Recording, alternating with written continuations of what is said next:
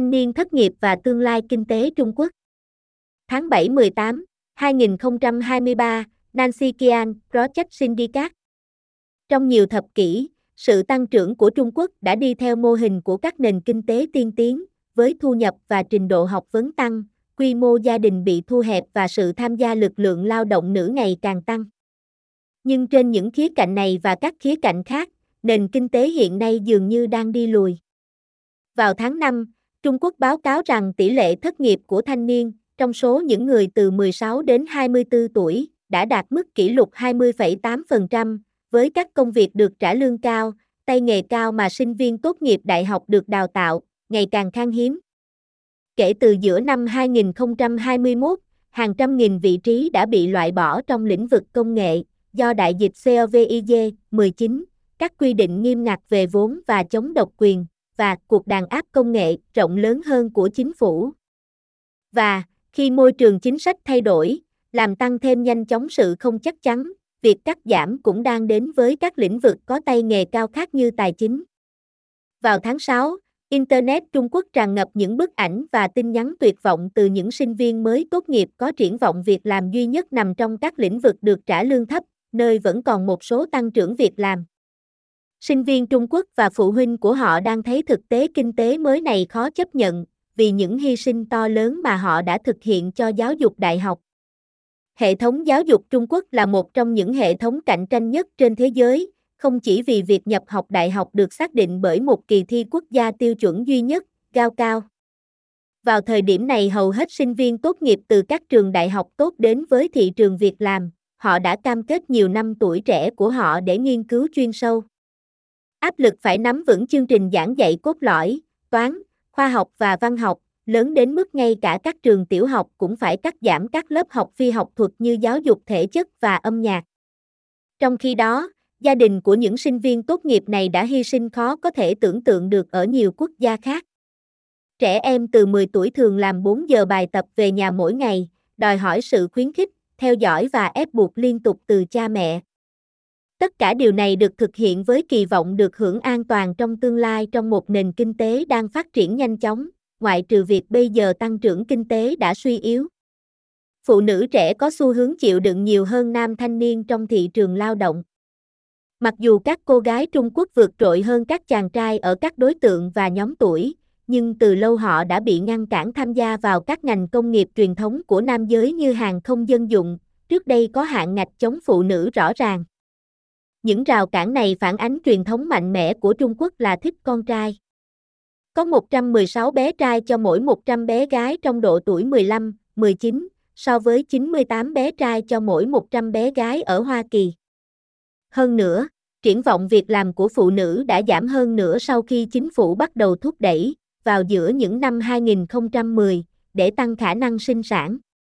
Với tỷ lệ sinh giảm xuống mức thấp nhất mọi thời đại, tạo tiền đề cho các vấn đề kinh tế lớn trong tương lai, chính quyền trung ương đã từ bỏ chính sách một con và nhiều tỉnh đã tăng thời gian nghỉ thai sản trên mức tối thiểu quốc gia.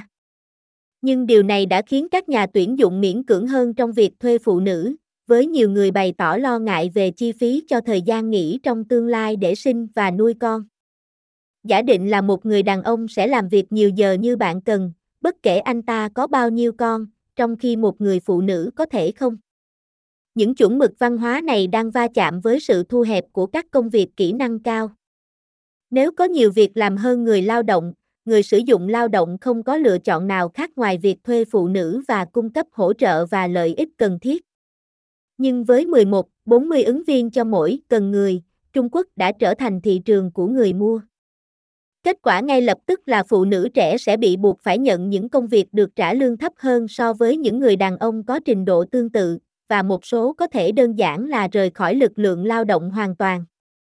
Triển vọng việc làm ảm đạm của phụ nữ trẻ chỉ là một trong nhiều dấu hiệu cho thấy nền kinh tế Trung Quốc đang đi sai hướng. Trong nhiều thập kỷ, sự tăng trưởng của Trung Quốc đã đi theo mô hình của các nền kinh tế tiên tiến, với thu nhập và trình độ học vấn tăng, quy mô gia đình bị thu hẹp và sự tham gia lực lượng lao động nữ ngày càng tăng.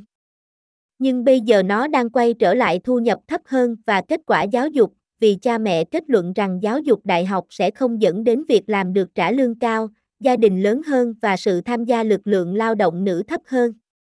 sự chậm lại từ tăng trưởng GDP hàng năm 10% là không thể tránh khỏi. Nhưng các mô hình hiện tại làm dấy lên mối lo ngại sâu sắc đối với triển vọng kinh tế của Trung Quốc, đặc biệt là khi xem xét rằng các chính sách của chính phủ để giải quyết chúng đã không hiệu quả.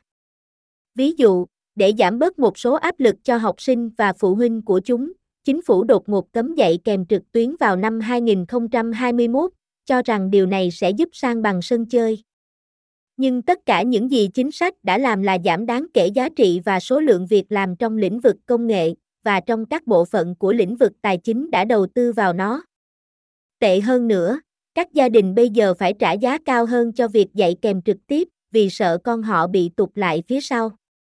Với việc giảm nhiều công việc lương cao, một hệ thống vốn đã siêu cạnh tranh sẽ trở nên khốc liệt hơn, làm tăng thêm chi phí mà cha mẹ phải chịu để đảm bảo tương lai tài chính của con cái họ. Một lần nữa, những chi phí gia tăng này sẽ làm tổn thương các cô gái nhiều hơn các chàng trai. Theo chính sách một con, cha mẹ thành thị có con gái đã đầu tư tất cả các nguồn lực của họ vào đứa con duy nhất của họ. Nhưng bây giờ cha mẹ Trung Quốc có thể có hai con trở lên, nhiều người sẽ phân bổ nguồn lực hạn chế của họ cho con trai thay vì cho con gái. Chắc chắn, một cách để giải quyết tình trạng thất nghiệp của thanh niên là khuyến khích sinh viên trẻ tốt nghiệp trở về nông thôn và làm những công việc thủ công được trả lương thấp hơn. Nhưng đối với một quốc gia có thu nhập trung bình, nơi phát triển kinh tế gắn liền với sự tăng trưởng của các thành phố, nông thôn hóa sẽ đại diện cho sự thụt lùi.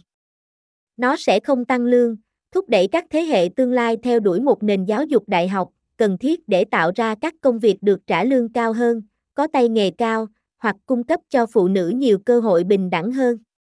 Để ngăn chặn sự đảo ngược vận may kinh tế của mình, Trung Quốc phải giải quyết gốc rễ của vấn đề, thiếu việc làm lương cao, tay nghề cao. Nếu nền kinh tế sẽ tăng trưởng, hoặc ít nhất là tránh được sự thu hẹp trong dài hạn, chính phủ phải tạo điều kiện tạo việc làm trong các lĩnh vực năng suất cao và đầu tư nhiều hơn vào giáo dục đại học. Youth Unemployment and China's Economic Future July 18, 2023, Nancy Chien, Project Syndicate.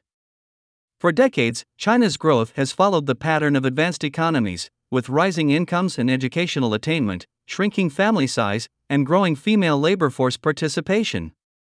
But across these and other dimensions, the economy now appears to be going backward. In May, China reported that youth unemployment, among those aged 16 to 24, had reached a record breaking 20.8%, with the high paying, high skilled jobs that university graduates are trained for growing scarcer. Since mid 2021, hundreds of thousands of positions have been eliminated in the tech sector, owing to the COVID 19 pandemic, stringent capital and antitrust regulations, and the government's broader tech crackdown. And, as the rapidly changing policy environment adds to the uncertainty, cutbacks are also coming to other high skilled sectors like finance. In June, the Chinese internet was flooded with despairing photos and messages from new graduates whose only employment prospects lay in low paying sectors, where there is still some job growth. Chinese students and their parents are finding this new economic reality difficult to accept, given the tremendous sacrifices they made for higher education. The Chinese education system is one of the most competitive in the world, not least because college admission is determined by a single standardized national exam, the Gokao. By the time most graduates from good colleges arrive on the job market, they have committed many years of their youth to intensive study. The pressure to master the core curriculum, math, science, and literature, is so great that even elementary schools have cut back on non academic classes such as physical education and music. Meanwhile, these graduates' families have made sacrifices that are hard to imagine in many other countries. Children as young as 10 often do 4 hours of homework per day, requiring constant encouragement, monitoring, and coercion from parents. All this is done with the expectation of enjoying future security in a rapidly growing economy, except that now economic growth has waned. Young women tend to suffer more than young men in the labor market. Although Chinese girls outperform boys across subjects and age groups, they have long been prevented from entering traditionally male industries such as civil aviation, which previously had explicit anti female quotas. These hurdles reflect China's strong tradition of preferring sons. There are 116 boys for every 100 girls among those aged 15 to 19, compared to 98 boys for every 100 girls in the United States. Moreover, women's employment prospects were further reduced after the government started pushing, in the mid 2010s, to increase fertility. With the birth rate falling to an all time low, setting the stage for massive economic problems down the road, the central government abandoned its one child policy, and many provinces have increased maternity leave above the national minimum. But this has made employers more reluctant to hire women, with many voicing concerns about the cost of future time off for bearing and rearing children. The assumption is that a man will work as many hours as you need, no matter how many kids he has, whereas a woman might not. These cultural norms are colliding with the contraction of high skill jobs. If there are more jobs than workers, employers have no choice but to hire women and provide the necessary support and benefits. But with 11 to 40 applicants for every opening, China has become a buyer's market. The immediate result is that young women will be forced to take even lower paying jobs than men with similar qualifications, and some may simply exit the labor force altogether. Young women's darkening employment outlook is just one of many signs that the Chinese economy is headed in the wrong direction. For decades, China's growth has followed the pattern of advanced economies, with rising incomes and educational attainment, shrinking family size, and growing female labor force participation. But now it is heading back toward lower incomes and educational outcomes, as parents conclude that higher education will not result in high paying jobs, larger families, and lower female labor force participation.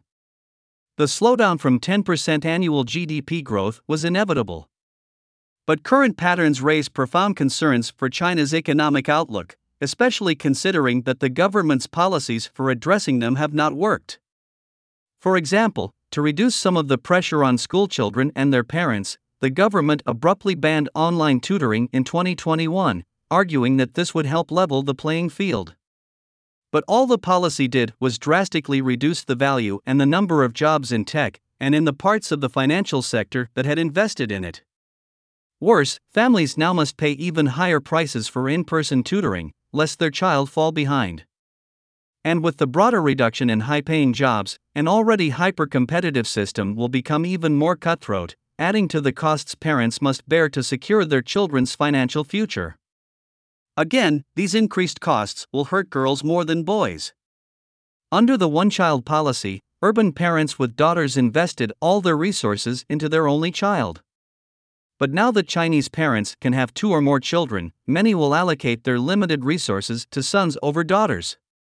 To be sure, one way to address youth unemployment is to encourage young graduates to return to rural areas and take lower paying manual jobs. But for a middle income country where economic development is closely associated with the growth of cities, ruralization would represent regression. It would not increase wages, motivate future generations to pursue a higher education, which is necessary for creating higher paying, high skilled jobs, or provide women with more equal opportunities. To stem the reversal of its economic fortunes, China must address the root of the problem the lack of high paying, high skilled jobs.